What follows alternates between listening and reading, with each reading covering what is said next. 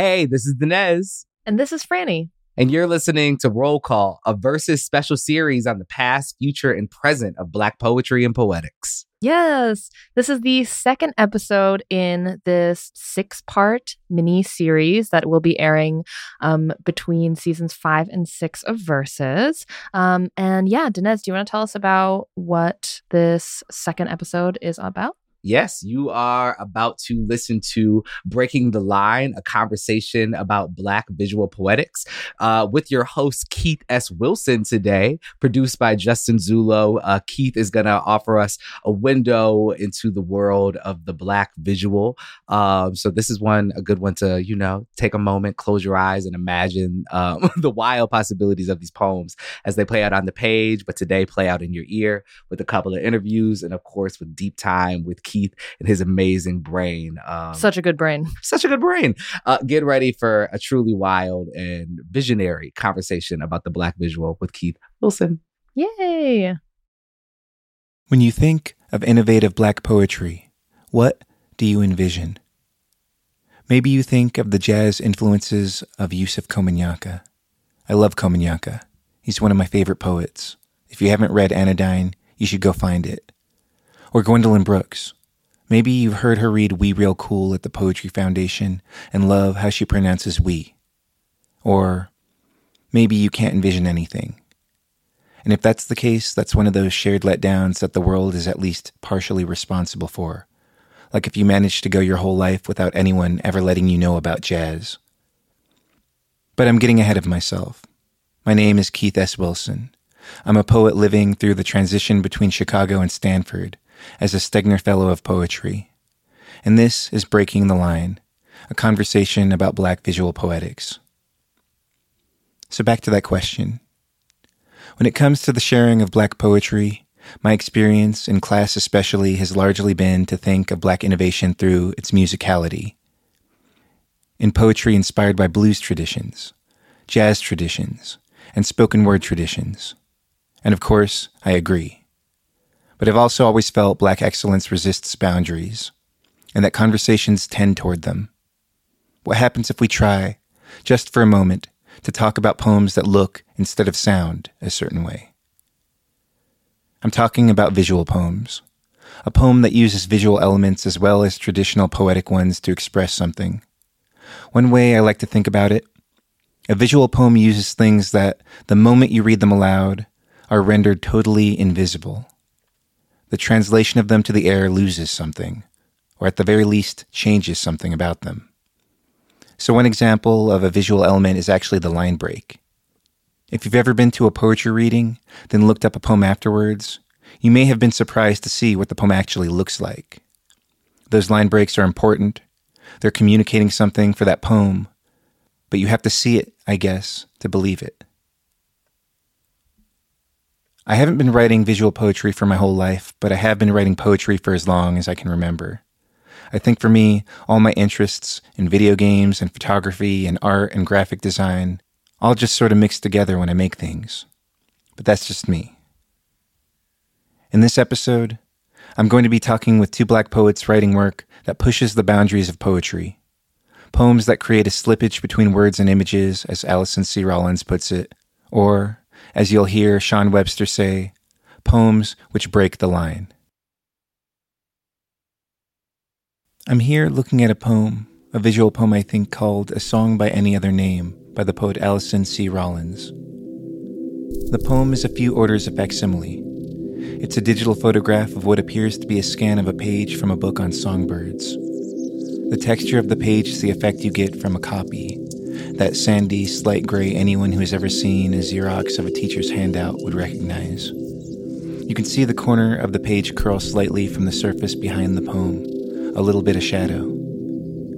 At the top half of the page are songbirds in various poses, standing as if on the ground, or sometimes on a ghostly branch. About half of the birds are silhouettes only. You can see from the tiniest bits of paper that they've been cut out somehow. For me, I'm drawn to the voided birds, my eyes move in the snaking river they make across the page to the bottom half. And there, in the bottom half of the page, are two columns of a numbered list.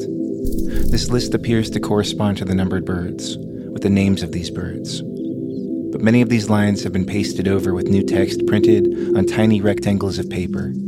Even though physically these pieces don't resemble birds, the missingness of the birds above make these words, the words added by the poet, feel to me like birds.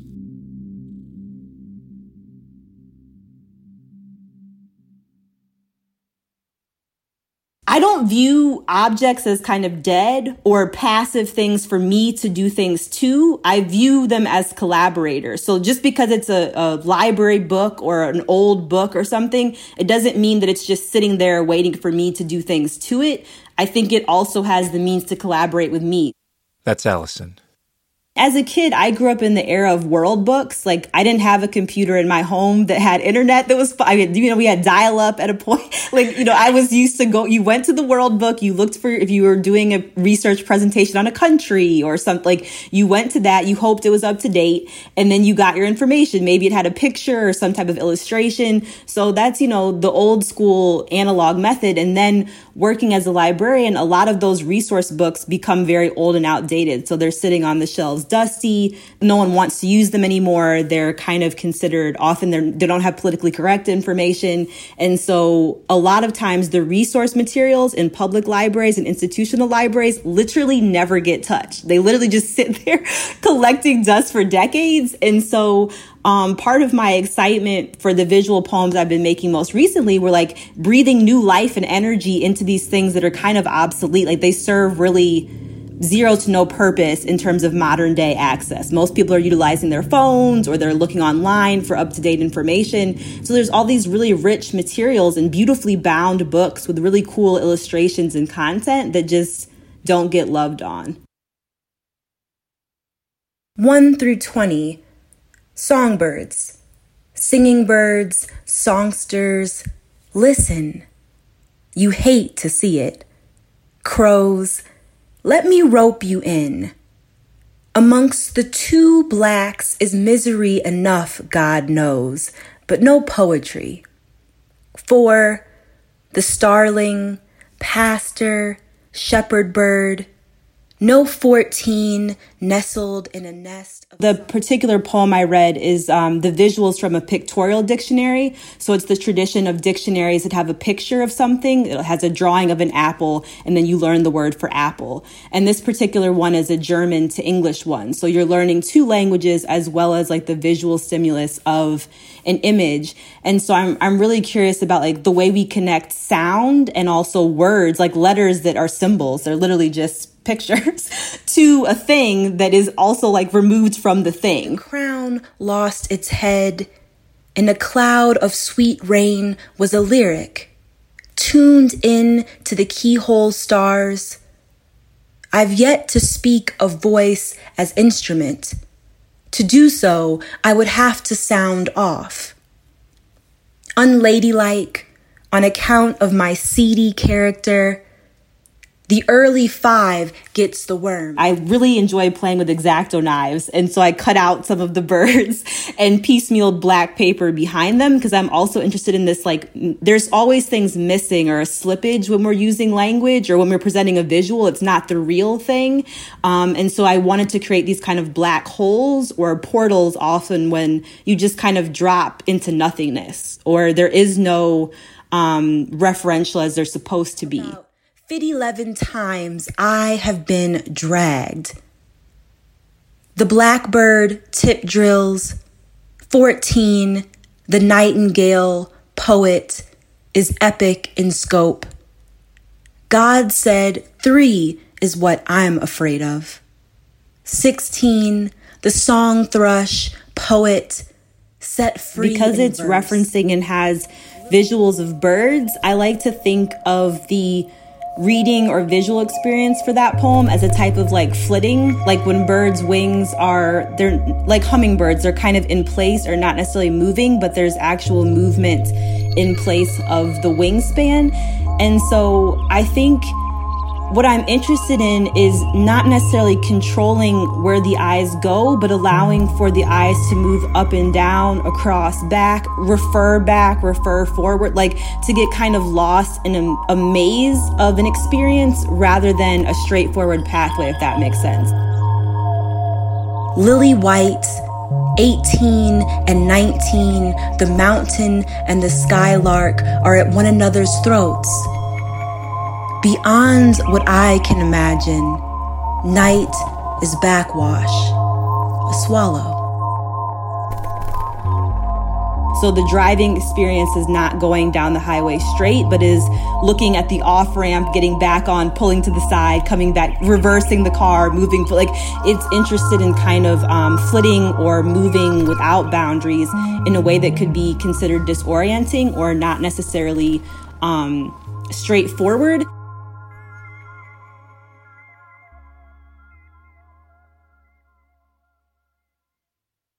As poets, when we are constructing or writing a piece on the page, the poem actually does function as a type of score, a musical score.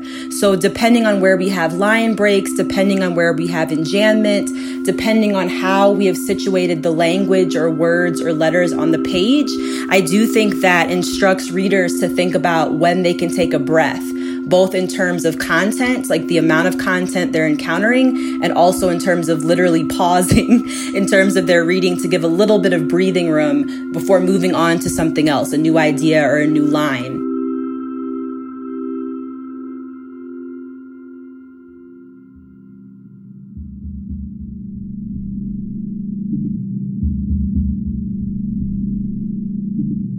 I'm looking at an untitled piece by Sean Webster the white space of a page, all the places where nothing is printed, is a quality we never hear exactly. But this poem is swimming in it, and the typeface it's written in is almost swirling. There is a loop in the W's that reminds me of waves. All of the poem is italicized in a kind of urgency, or struggle, and the top portion of the text has a number of single lines, monostitches, that stand out on their own, first on the left side of the page, then the right, and so on ending in a single word water. The bottom half of the text is a single prose like block, in contrast to the bottom third of the page, which is totally empty.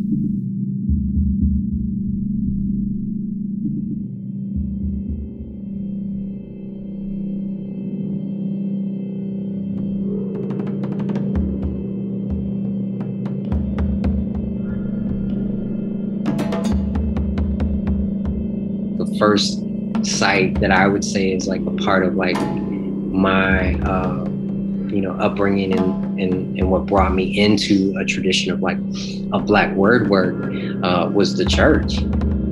Um, a lot of what I'm using is like certain kinds of um, of sonic gestures, and so like repetition being something that I'm using a lot within the text is a means of trying to um, both return and to revisit, but like with uh, what Ashon Crawley talks about in Lonely Letters, a part of it is like utilizing the Black Pentecostal tradition of like how Black folks have always had the ability to return to a site sonically and make it new, right? As a means of almost like, um, as a as a process of, of study, you know.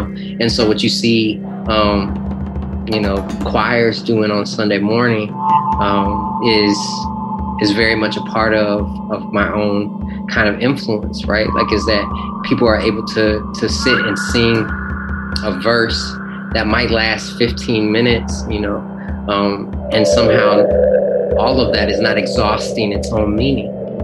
It's it's that kind of ability to to stretch meaning in such a small space.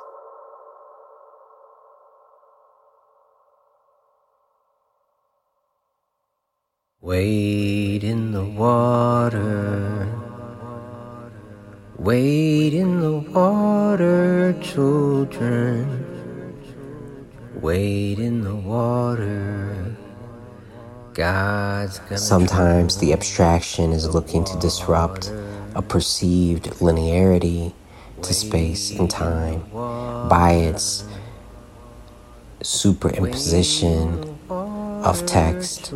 Sometimes there's a way in which I am looking to go back again and again to something that might sound the same and yet through its repetition find something new and carve out another kind of space.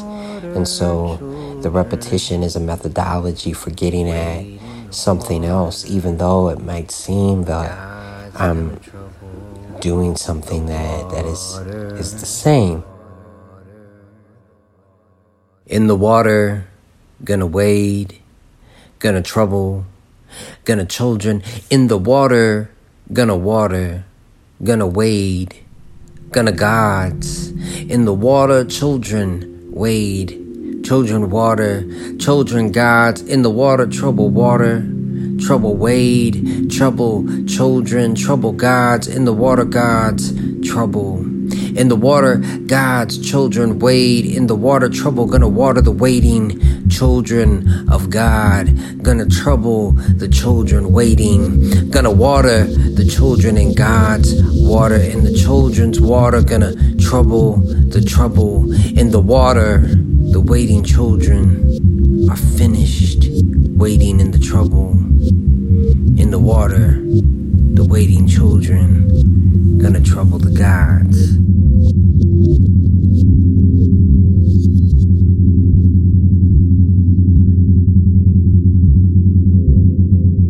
But going back and thinking about like rhetorically what was happening there, um, like it, it left a, a really lasting mark on me right and so so even in terms of the practice for instance of like speaking in tongues right like and so when i think about what i do with the superimposition of text like speaking in tongues is a kind of like what um, some folks would look at as a kind of nonsense language that folks are making as they're starting to, uh, you know, let the spirit take control of their uh, of their body, their mind, their mouth, right? And they're speaking a language that is unknown to them, and yet um, you know, someone within the congregation might be able to interpret like what's being said. And so some people believe that that's a language that is actually spoken on earth. Others believe that those are languages that might not necessarily even be spoken on earth. They might be heavenly languages, but they're languages that themselves can be interpreted. And a part of what I appreciate about that, even though I'm not um, necessarily someone that practices that any longer. But a part of what I appreciate about it is that it disrupts a particular kind of um, enlightenment rationality around how we think about um, adhering to certain rules around language, right? And so it's a giving over of oneself into what might be considered nonsense.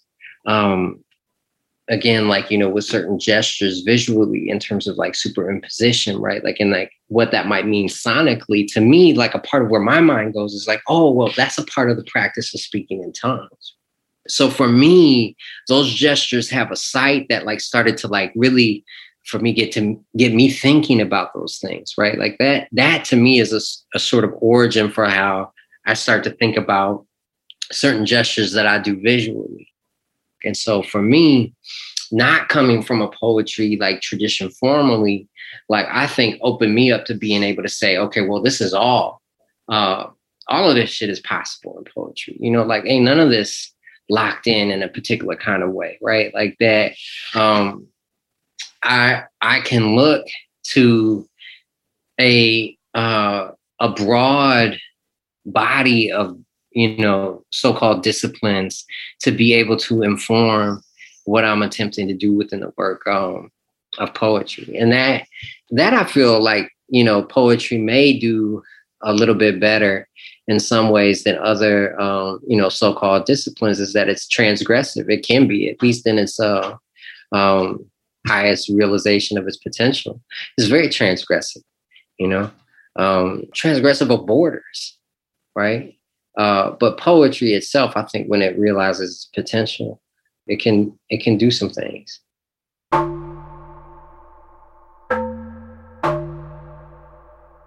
In so many ways, I think all poems are visual in that in the West in particular, we have a difficult time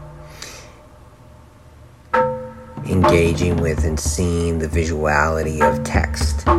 There's a kind of assumed background that the text holds, and it becomes a kind of vehicle to get us to meaning.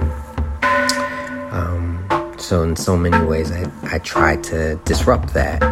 Um, but yeah, I think this this poem um, is disrupting perhaps some of what we know in this familiar song through the repetition and sound, and some of that is taking place visually. However, I think that the abstraction is happening primarily somewhere else. Create through that kind of process of destruction to, to create as um, so maybe trying to tear some of the attempt is to like create through that kind of process of destruction to to create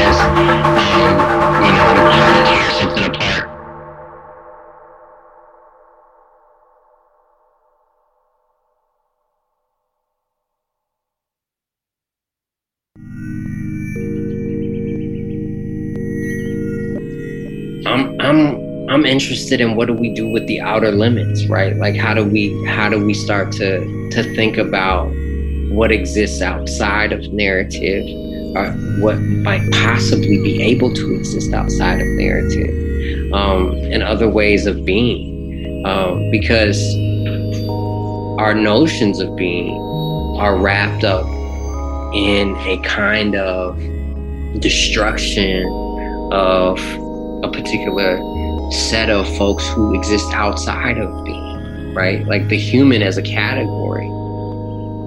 There's a structural antagonism um, to anti-blackness, right? Like that is a um, founding logic, right, to the world, you know, and to the gears of the world.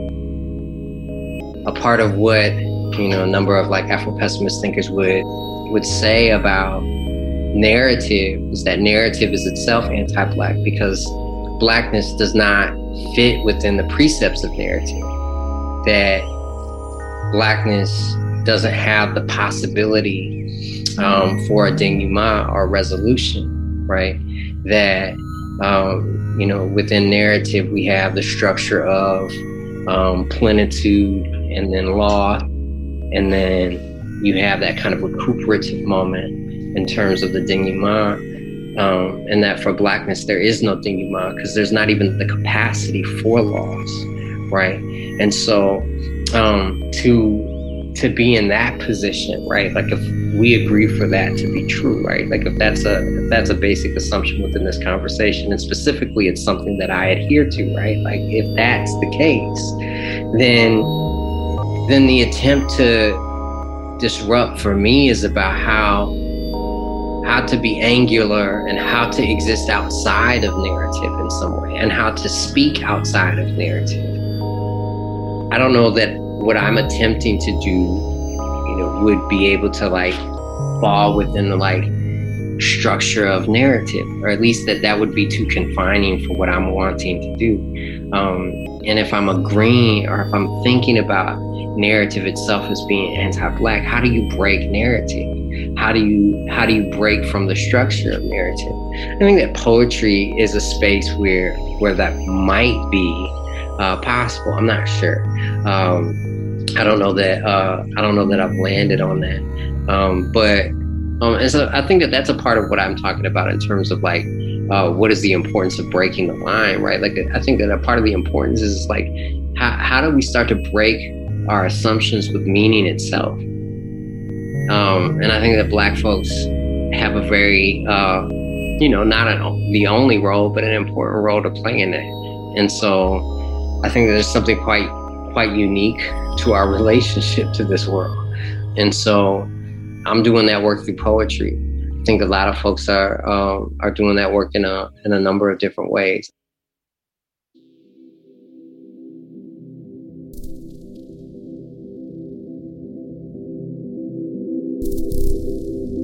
The more we can expand possibility on the page, because we're arguably kind of limited to the plane of the page, the more really cool things can happen. Um, and I think just by virtue of like being a black queer poet, I'm already, you know, Thomas Jefferson said I'm not possible, so I don't really, you know, it, it's already kind of operating in the state of disbelief or anti whatever poetic establishment. So why not push the boundaries even further?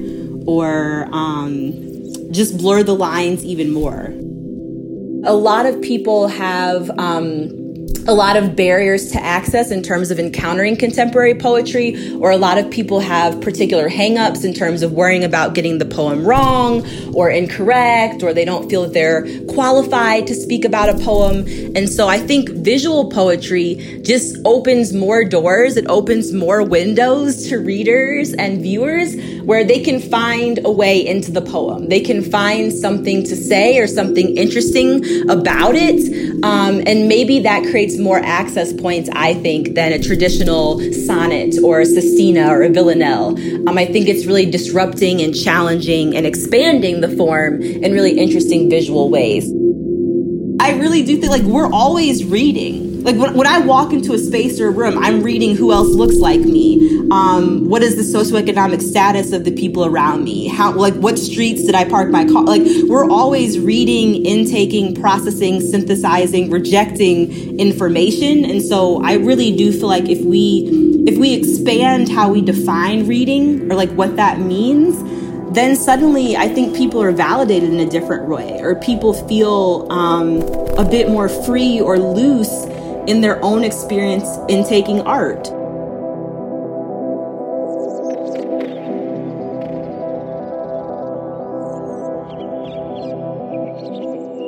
Hi, it's Keith again, and this was Breaking the Line, a conversation about black visual poetics.